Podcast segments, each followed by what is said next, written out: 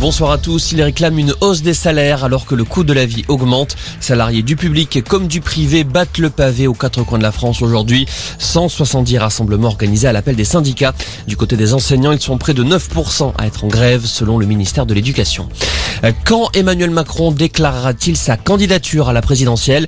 Il semblerait qu'on s'en rapproche puisque la République en marche lance aujourd'hui un site internet pour organiser sa campagne et rassembler des électeurs avec vous 2022.fr, un site où des Français vantent l'action du président. Pendant ce temps, à gauche, la primaire populaire a commencé ce matin sur Internet.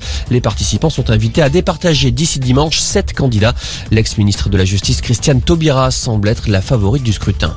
Une quatrième dose du vaccin contre le coronavirus n'est pas encore envisagée. À la lumière des données disponibles, le Conseil d'orientation de la stratégie vaccinale n'y est pour le moment pas favorable. Seule exception, les personnes sévèrement immunodéprimées pour qui le Conseil a d'ores et déjà recommandé l'injection systématique d'une seconde dose de rappel.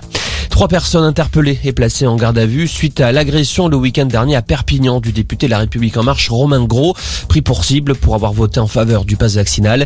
Parmi les trois suspects arrêtés, deux d'entre eux sont déjà connus des forces de l'ordre pour violence et agression. Le ministre de la Justice, Éric Dupont-Moretti, est à Perpignan cet après-midi. Il a visité la permanence de Romain Gros. Alors que la Grande-Bretagne a levé aujourd'hui ses restrictions, la Catalogne, elle, supprime le pass sanitaire jugé inefficace face à Omicron. Le pass sanitaire est en vigueur dans la région espagnole depuis fin novembre pour entrer dans les bars, restaurants et salles de sport. Si le nombre de cas reste toujours très élevé en Catalogne, les hôpitaux ne sont pas aussi saturés que les autorités pouvaient le craindre. La seule restriction encore en vigueur est la fermeture des discothèques.